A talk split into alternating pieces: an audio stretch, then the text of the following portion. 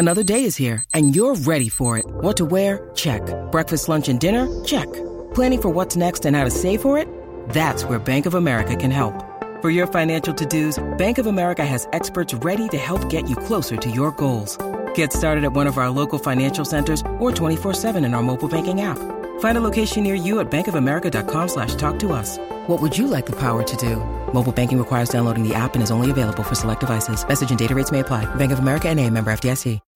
Allstate wants to remind fans that mayhem is everywhere. Like when your fantasy league meets up at your house. Everything's great until the hot plate gets too hot for the tablecloth. Now your kitchen's up in smoke.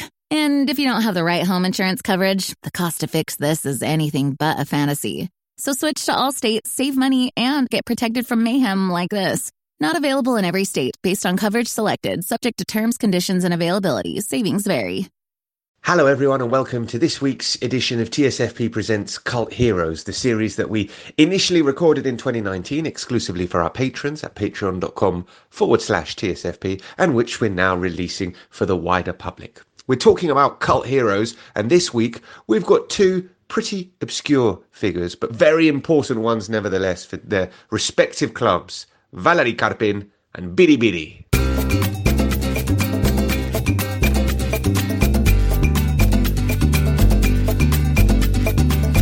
Hello, patrons. Welcome to another episode of TSFP Presents Cult Heroes. I'm here with Sid and Al in the Podmobile. Hello. Hello. Hi, guys. Hi, patrons. So, uh, today's uh, episode, we're going to be talking about Valeri Karpin and Biri Biri, uh, two legendary and cult players for both of their respective teams. Um, we wanted to talk about a player from that sort of Celta Vigo side, sort of late 20th century, early 21st century. The best side they've ever had, probably. The, best side they've ever had, I think. Yeah. Yeah, and there are a number of choices, and we've gone for we've gone for Karpin. Yeah, I mean, to talk about the choice uh, process, uh, we wanted to talk about Alexander Mostovoy. That was the first player that we thought we were going to talk Yeah, about. Yeah, the man who was known as the Tsar of Balaidos ha- had uh, my know, favourite, my favourite historically inaccurate uh, photo shoot involved him. I was going to say i- inaccurate nickname because he wasn't in fact a czar. But no, carry- but carry it's on. almost as bad. Front page of I can't remember if it was Marca or AS, a picture of Alexander Mostovoy, the czar, and of course because he's Russian, they've got him wearing one of those communist hats. yes. Uh, I mean, it's, there is a fundamental misunderstanding of the Russian Revolution going on there, isn't Yeah. there? Yes. Um, so we were going to do Mostovoy, but in the end, we didn't feel comfortable because one of the many incidents throughout his career that took place was a, a really deeply unpleasant one. In Which I must admit I didn't know about. Yeah, but which there is footage of on the internet. If you want to go and see it, it's quite shocking and quite nasty. It's a bust up between him and Djalminha in the Galician derby, in which he does a monkey gesture on the pitch at Djalminha, and it's horrible. So- and so we didn't want to do it. so we thought we, he can't really be a hero uh, for us anyway, in any Yeah. any respect. So that's why we're not doing Alexander Mostovoy. But we've And got another Russian. We've got another Russian who played for Celta Vigo in the same team. Oh, is he a Russian? He was Estonian. I He think, believes wasn't he's a Russian. Yeah, He he's says that he's part of the Russian minority from Estonia, Estonia. yeah. Of course, but born in the former in the in the, in the USSR, Born in Tallinn, what is yeah. now what is now Estonia. From it's the border town of Narva, which is ah. right on the border between modern day Russia and and Estonia, literally. I have got an Estonian neighbour, and she considers herself Russian as well. Yes. Interesting. I've got a Lithuanian colleague, and she considers Yes, she herself does, Russian as well. Yeah. So yeah, yeah, yeah. I can't add to this. I've got no, I've no Eastern European long, connections. our who- long list of Eastern European people that we know. So Valeri Karpin, um, he was a very good player. He's a very handsome man. I thought. Oh, he's Do you aged know what? well. In, in some photos, um, he sort of looks a lot more handsome than Right. others. I actually think he looks more handsome now. yes, he's Yes. aged very well. than, he, than maybe he did then. And now, he looks in sort fact, of scraggy then, Yes. he? He's uh, yeah, he's got a bit of a beard going on now. He's a very successful coach. He's coach of FC Rostov in the Russian league, and at the time of recording, they are second in the Russian league, level on points. There's four teams that are level on points at the top, and his Rostov side are, are one of them. so his coaching good. career is is, is going really well, which is just as well because after his playing career ended. He's been through a lot of ups, ups and downs, Valeri, including being a failed property developer. So I'm glad that things are looking up for him. Now. Well, I mean, his property um, portfolio is quite something. You were saying this, and, and, and I, I went and had a look at it. If you type um, Valeri Karpin into the search engine in El País, you basically have to go through an entire page worth of articles before you get anything about football, because all of these articles are about his various construction companies going It- bust. it's a chronicle In of the, of, of the, of the Spanish tw- sort of 21st century Yes. property boom and, and bust, isn't it? What I loved about it is the names of his companies. He basically he doesn't have a huge amount of um, imagination, right? All of his companies, and there are many that aren't aren't construction, by the way, are called Valeri Karpin something. So you've got you've got v, VK Modder, VK hmm. Fashion. You've got VK Telecommunications. You've got Valeri Karpin and Associates. You've even got the Fundación Valeri Karpin. And I think there was another one. Was the other one? There was there was another one which I think was called just called Valeri Karpin Developments. Hmm. Basically, everything is. I mean, I mean, it's fair enough. It is what it says on the tin, I suppose. I mean, we'll, get to the football, I promise, in a second. But it is, I mean, yeah. To, to summarise this this stage of his of his career, uh, he brought up right in the historic centre of Vigo, a city that you know you in particular Phil have waxed lyrical about Yeah. Mm. many times on the on but the that did need redevelopment. There's this little Yeah. area called the Barrio do Cura, which is just overlooking, is right in the old town, overlooking the port. There's some um, incredible old kind of crumbling buildings, one of which I think was an old people's home where Yeah. kind of um, monks or, or something sort of looked after an, the old people. Yeah, there was an asylum that, that he it's right in the heart of, of the city. They tried to, they wanted to redevelop this and make it into flats. It came about at the worst possible time just before the crash and the financial crisis. But apparently, according to El País, as Sid says, it's now finally getting moving. But I think Karpin might have might have moved on. It's now a different property company. He was, of course, involved with Michel Salgado, and between the two of them, they are pretty much the biggest property developments in Vigo, developers in Vigo. So look, all of this, we couldn't have talked about this with Mostovoy. No, and, and also, actually, you know, we talked a lot throughout this series about the way that players are cult heroes in part because their identification with the city and with the club. Yeah. And that's the other thing that he did, and I've got the list here. Uh, I'll see if I can find it. He also, basically, through these developments, decided to sponsor a whole load of sports teams in the city. So he sponsored um, rugby. He sponsored basketball. He sponsored football sala. His daughter ended up playing for the Vigo basketball team as well. And so, you know, this is uh, because, by the way, because his wife was a professional basketball player. Uh, his estranged wife, I believe now, although I don't want to cast aspersions on that relationship because I'm not 100% sure about that. Well, let's not But- do that. Let's not do it. But there, so there you go. So this is a guy who very much identified himself with Vigo. And for those of our listeners who don't know this, I think this kind of thing is really significant when in Spain, when you don't live in Madrid or Barcelona. If you're from a small city and you're seen to embrace that city, I think Spain's quite uh, said without any desire to annoy anyone, quite provincial in that sense. I think there's a real sense of pride if someone comes from the outside and embraces a city that's not a huge big city. So someone like this who says, not only do I play for Celta Vigo, and also obviously also Real. I was going to say he's a cult hero and, also and obviously for, for Real. Sociedad and Valencia. And by the way, if you have three cities to live in in Spain and you choose not to go to Valencia or San Sebastian and you identify more closely with Vigo, that's even more powerful. I think that actually makes a real impact on the way that people take to you. Hmm. I- Also, I guess it helps being involved with the best team that the club has ever had. Yeah, and and there was a. I mean, I was looking this up, and to take it back to our original thing about who we could have chosen. The list of the best players in Celta Vigo's history, a poll and Marca. Now, admittedly, these polls shift with time, but the poll goes Karpin in third, Mostovoy in second, and of course Lord Barrington of Aspas in first. And actually, we could almost have done this on Barry. Of course we could, but we talk about Barry every week, Exactly. so it feels it feels Yeah. redundant almost. And also, Karpin's a nutter. That's the other thing to, to, to, to kind of factor in. Okay, here. well, let, let, let's, let's get into that then. Well, Karpin is a guy who had his own chat show for a while. Okay. famously wound people up enormously. There's a great um, Sorry, where was the chat show?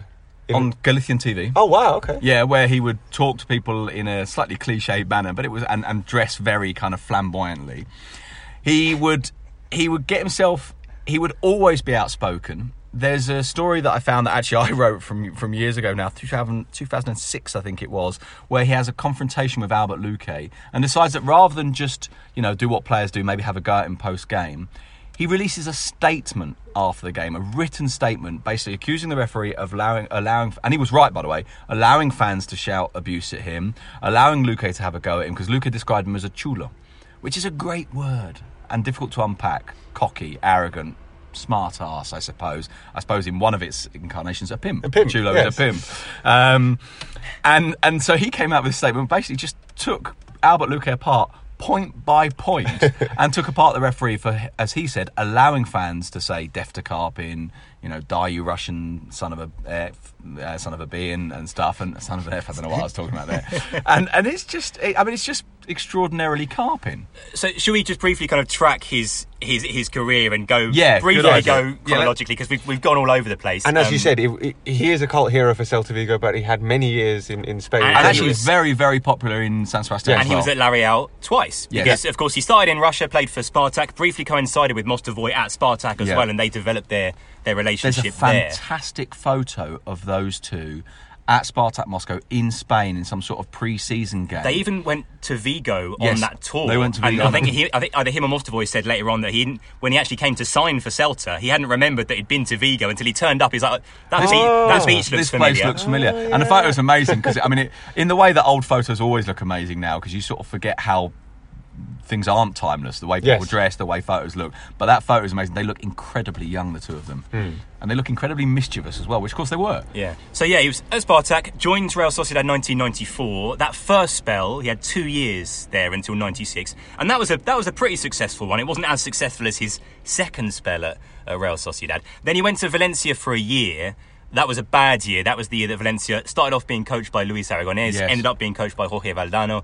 They finished mid to the bottom half of the of the table and Karpin subsequently said he didn't have a good time it didn't work Yeah. out there were a lot of off the field problems that was when Valencia were I think they, Valencia were aspiring at that point to greatness but they hadn't yet achieved the, hmm, the greatness yeah. that they would go on to achieve a couple of years later Well, in fact, and of course, he leaves Valencia. It doesn't work at Valencia, and there's an interview with him at the towards the end of his career when he's asked. And again, this filters into this idea we talk about the identification with the club and, and the personality and stuff. He's asked later in his career. Is it not a, that great Spanish phrase, a thorn in your side? Is it not an espina clavada? The fact that you never played for a big club. To which his response is, no, because I did. And anyway, I just wanted, I wanted to be happy. I wanted to play happy.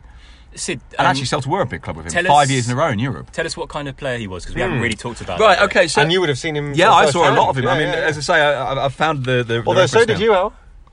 Or because he, did you? 'cause he destroyed Arsenal. Yes. so you probably would have seen him play. Weren't you in He was- Vigo for that game? Was he in that was he in that He's team in I know that Celta team that destroyed was Arsenal. The, the Yeah. first ever game I went to, we- we've talked about this before. The first ever game I went to in Spain was at Balaidos in the Well, Champions. League. Arsenal against Celta, the game that Arsenal won three two. A really Well, good there- there you was go. Karpin Who- in that team? So I know, I know Mostovoy was, but I can't remember the eleven. Anyway, Yeah. I'll, I'll look it up as you guys carry on talking. Here comes the The police police car again. by. Amazingly, this is incredible. Anyway, um, so They in probably two- recognise us Yeah, now they probably 'cause do. they're dri- they're so that's those guys. Yeah. So in 2004, I wrote about him, and just to kind of to put this into context, and, and I'll go on to the football element in a minute. I describe him as for 11 years he's been La Liga's best wind-up merchant. So there you go. That's that's Karpin in a nutshell. He was a brilliant player. He was a player. Um, so Mostovoy was the kind of the off the striker creative one. Karpin actually, I think, in a way, was more creative in terms of the volume of chances that he made. Playing on the right wing, very direct, very, very, qu- not sort of quick in the sense that you'd look at him and go, look, he's like Jesus Navas, but he would get away from people by going at them. He would go past them without it being wonderfully precise the technique, but he was skillful.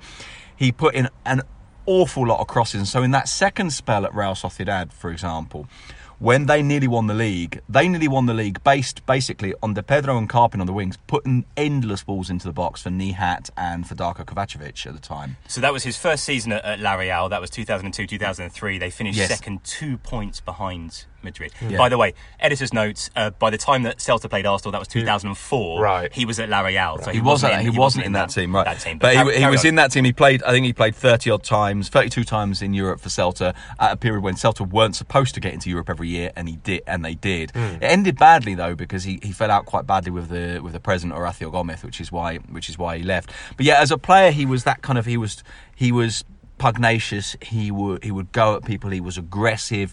He would um, want the ball all the time, even when things were going badly. And I, I thought he was a, a brilliant player and and an out and out right winger, an out and out right winger. But with and yeah, I say that, but not.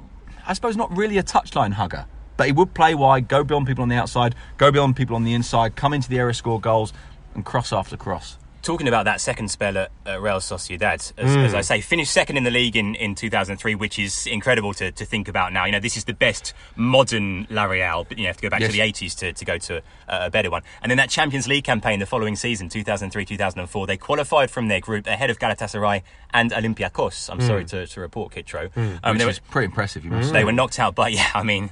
They were knocked out by Lyon in the in the last 16. But still, for, for Real Sociedad to be playing Champions League football at, at that stage was, and this was a time when there were a lot of good Spanish teams as well. At that, uh, you know, this is you. I know that Madrid and Barcelona have their ups and downs, but you've got a very good Valencia, you've got a very good Yeah, Depor, you've got a good Celta as well. Yeah, and, and actually, if you look at it, you, as you say, you can take it from a Galician perspective. And for a while, Celta and Depor were, were two of the best. For basically for a six-year period, they were two of the best four or five teams in Spain consistently. Consistently, those two. Hence, we come back to this this confrontation with Djalminha because that was a great Depor team as well. This episode is brought to you by Reese's Peanut Butter Cups. In breaking news, leading scientists worldwide are conducting experiments to determine if Reese's Peanut Butter Cups are the perfect combination of peanut butter and chocolate. However, it appears the study was inconclusive, as the scientists couldn't help but eat all the Reese's. Because when you want something sweet, you can't do better than Reese's. Find Reese's now at a store near you. Hey, it's Ryan Reynolds, and I'm here with Keith, co star of my upcoming film, If, only in theaters, May 17th. Do you want to tell people the big news? All right, I'll do it. Sign up now and you'll get unlimited for $15 a month in six months of Paramount Plus Essential Plan on us. Mintmobile.com slash switch. Upfront payment of $45 equivalent to $15 per month. Unlimited over 40 gigabytes per month. Face lower speeds. Videos at 480p. Active Mint customers by 531.24 get six months of Paramount Plus Essential Plan. Auto renews after six months. Offer ends May 31st, 2024. Separate Paramount Plus registration required. Terms and conditions apply if rated PG. One more interesting thing off the pitch, Yes. by the way. Um, he had a case, a legal case, that went all the way to the Supreme Court. I spoke to him on the phone about this. This is how long. I've lived in so Spain. The, the, the technicalities are are maybe not quite as interesting. It was basically about whether he would be um, treated as a as, a a, European European, citizen or as a non-EU uh, player, being being Russian. There's like a treaty about how Russians should be treated in the EU. And there was a there were financial implications for this. I.e., it was better for him financially to be treated as as a European as not. He wasn't by the federation. Yes, he right. took it to court. It went all the way to the Supreme Court. Yes. Years later, I think actually in 2007, when it ended up, he wasn't he wasn't even playing anymore. He won, and he got I think he got awarded 180,000 um, yeah, euros. Or and what it did is it created a new category of players, which I think were called European B. And, and within within because as you say, I mean, essentially this is one of the things that's often forgotten about the Bosman ruling. The Bosman ruling is really just the application to football of the Treaty of Rome, and this is effectively the, the this was I remember at the time this being described as kind of the second Bosman ruling because this hmm. would open up for a series of states that maybe weren't full members of the EU to be treated as E- European Union members in terms of the movement of of capital and labour. And it probably says a bit about his character as well. That he wasn't, Absolutely. he wouldn't let this go. He took it all the way to. I mean, of course, you have to be a, someone with means to do Yes. that. with in me, Spain, but, to I go all with the way means to the and Supreme character, Court. and also the other thing, of course, not not to be forgotten, and intelligence, Mm-hmm. because this is a guy who was very. Uh, problematic at times, but incredibly bright. I spoke to a referee from his era because, obviously, aware of his his reputation, I I, I, I messaged a, a friend of mine who was a referee in this period. I said, "Tell me about Karpin." He said, "Oh, Karpin was unbelievable." He said, "The thing about players is," he says, and, and he says, "You journalists don't understand this," which is very much like him because Yes. he likes to blame us all the time. He says, "You don't understand this, but you sometimes say, well, why is it that so and so says Moy malo and he gets a yellow card, another person says." Hijo de puta, and he doesn't get a yellow card. He said because there's something about the tone, and he said the thing that always struck me about Karpin is he would come at you as if he was genuinely going to hurt you. You know, the tone was incredibly aggressive. It was yeah. incredibly nasty. He said So his muy malo would be his muy know, malo, muy malo, hijo de la. Yeah, I mean, it Six was game ban, And, and he yeah. said, he said, Karpin was incredibly. He was he, that great Spanish phrase. is one of those that, that comes as if he's going to perdonarte la vida. You know, if you get away with it, you've got to feel grateful that you've got away with. You know, with- And when you hear him speaking Spanish, by the way, his his accent and everything is perfect. He obviously Yeah. was here for such a long time that he sounds. And he came with none. He yeah, came with- he didn't come with completely, any. completely Yeah. fluent. So there we go, Valeri Karpin. There was plenty to talk about in the end, and Yeah. I'm sure we could have gone on a little bit more, but we have to move on and talk about another cult hero, uh, the man known as Biri Biri. Mm, the best Gambian footballer of all time. I'm not going to say the only uh, Gambian footballer of all time in, Very nearly. in, in Spain, but I, I, probably not far off. I mean, the first, and yeah, there haven't been many since. Certainly. I mean, just to put that into context, Gambia is a tiny country in West Africa. I think the population is just under a million. It's the smallest country in, in, in West Africa. Yeah. I've I've been there. You for, have? For those who don't know, and, it's, and and it is for for those who don't. I mean, obviously, some people know this and say, look, you don't need to tell us. It is literally just a sort of rectangular strip of land Yes. along the river, Yeah. stuck inside Senegal. It's stuck inside Senegal. Yeah. I mean, this is like a lot of African countries. They make no sense because, of course, they're a product of colonialisa- colonialization. And this was a, an English strip inside a French colony. Hmm. Um, Gambia is also one of the poorest countries in Africa. And yet it's curious because it's a poor country without some of the problems that, that some other less poor countries have. Partly, I suppose, because it's so small. Um, and and Biri Biri, when I was in Africa, when I was in Gambia, they they did actually try and arrange a, a meeting with Biri Biri for me. It wasn't possible in the end, Didn't basically because people couldn't get hold of him because he was he's you know he was kind of a little bit lackadaisical and, and, and so on. But he's been involved with a number of kind of sporting and charity projects there. Well, he was also uh, he was like the mayor of his hometown. Well, he worked. He worked for. Banjul, which is the capital. He worked for for the for the council in Banjul. I think the mayor thing might be uh, one of these urban myths. Oh, really? But, but but he was involved with the mayor. He, um, he this was under the previous uh, government, um, which who's, which has now been overthrown in elections in. 2000 and, uh, I'm not sure. Recently. you know, the, you know the current president of Gambia, and this is a, this is a side issue, but I just like this story so much. Was a security guard in Argos in London, and an Arsenal fan, Wow. Adama Barrow. Yeah. There we go. All right, so back to Biri Biri. Yeah, sorry, yeah. Who, who, who, played for Sevilla uh, in the 70s. He was their first ever black player. Yes, and the obviously we'll come on to this in a minute. One of the reasons why he's famous is because, of course, he gives his name. Why it becomes significant, he gives his name to Sevilla's now most significant supporters club. He was a right winger, stroke forward, very quick, very dynamic, um, athletic without being big. So he was he was kind of an, an agile athlete rather than a powerful athlete, although hmm. clearly quite powerful as well. Some of the footage of him is is is lovely. Him running directly at people, people getting very excited, and that kind of player that makes people exciting and let's not be coy about it. The the the sense of exoticism because here's a black player in Spain and here's a foreign African player in Spain at a time, of course, when this is the first generation of foreign players coming in because, of course, they the, the there was a ban on foreign players which gets lifted with the arrival of Hugo Sotil and Johan Cruyff in '74, I think it is, and he comes that same year.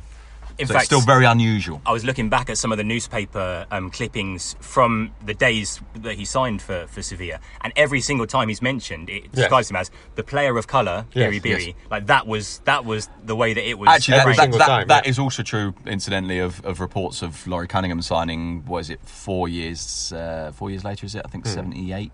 I mean, he joined while Franco was still in power. Yes. I mean, just to give you an idea of the context of what was going on Yeah. in Spain at the time, obviously it was the, the twilight of his dictatorship, but he was still in power. It Yes. still a dictatorship. Yeah. So just to enhance that exoticism. he was here throughout that transition. He was here Yeah. from '73 to, to 1980. So hmm. what a time to be in hmm. to be in Spain. Why do you think then that the well, they're called the Biris now, the Biris Norte, the the, the supporter group? Why did they take him as their idol, as their there's- hero? There's a there's an in, I was going to say there's an interesting documentary. Actually, to be honest, most of the documentary is not hugely interesting, but there is a documentary online. There's a documentary, yeah. about about the the foundation of the Biris, and and really and truly, it's like a lot of supporters clubs that it's sort of incidental. It's just kind of a name to be chosen, but it does start with him, and it starts with him and the excitement of him.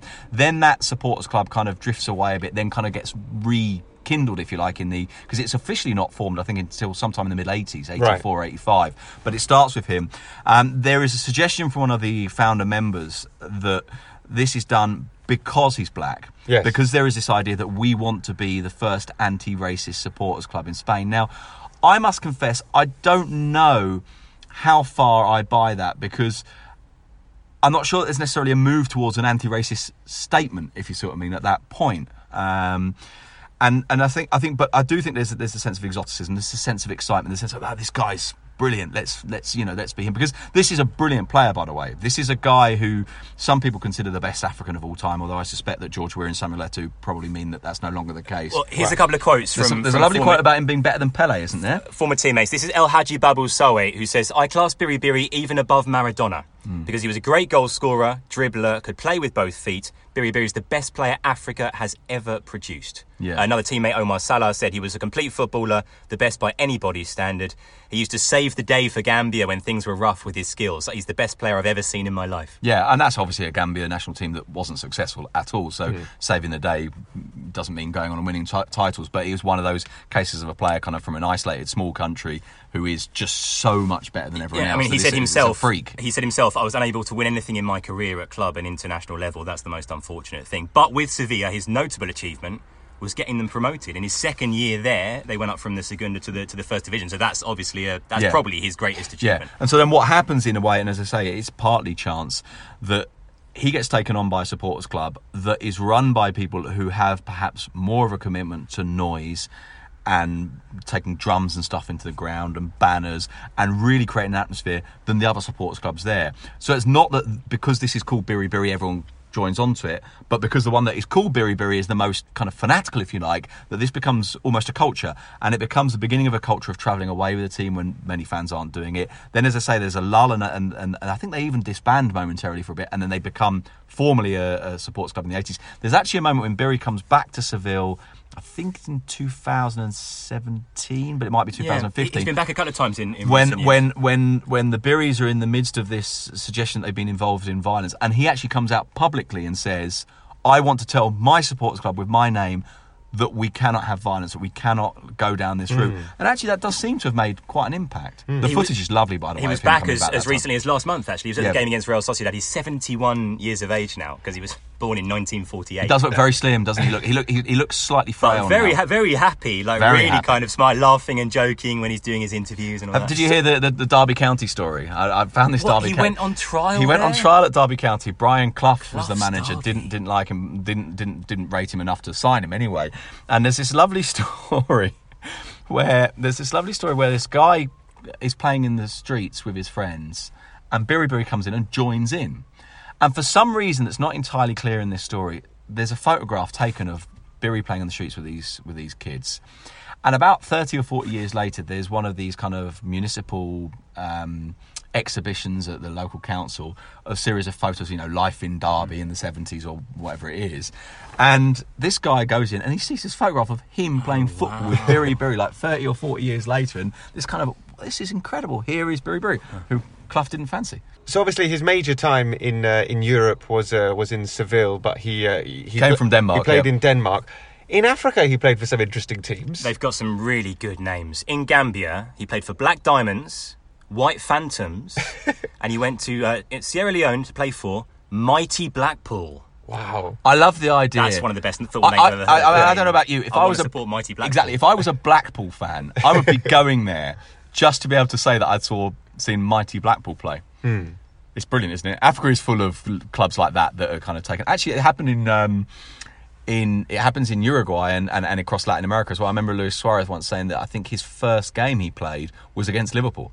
Yes. The Uruguayan Liverpool. Yes, the Uruguay and Liverpool. Obviously, Bolivia is famous for that as well, having some unbelievably Who incredible. is is it in Bolivia where Deportivo Wanka is? Uh, I think that might be Argentina, but the, Sure, Bolivia got, have um, the strongest. The strongest are my, are my Yeah, favourite. the Yes, strongest. but also they've got some other great names as well. We digress. We've got a Uh, long way. That's that's a pretty major tangent, all the way to Bolivia. Yeah, but these are great names. Gambia. these, are, these are great names. Uh, anyway, as I say, so, so Biri Biri was th th this fantastic player, and it, it does live on through through through the supporters club, and in a way, that is why.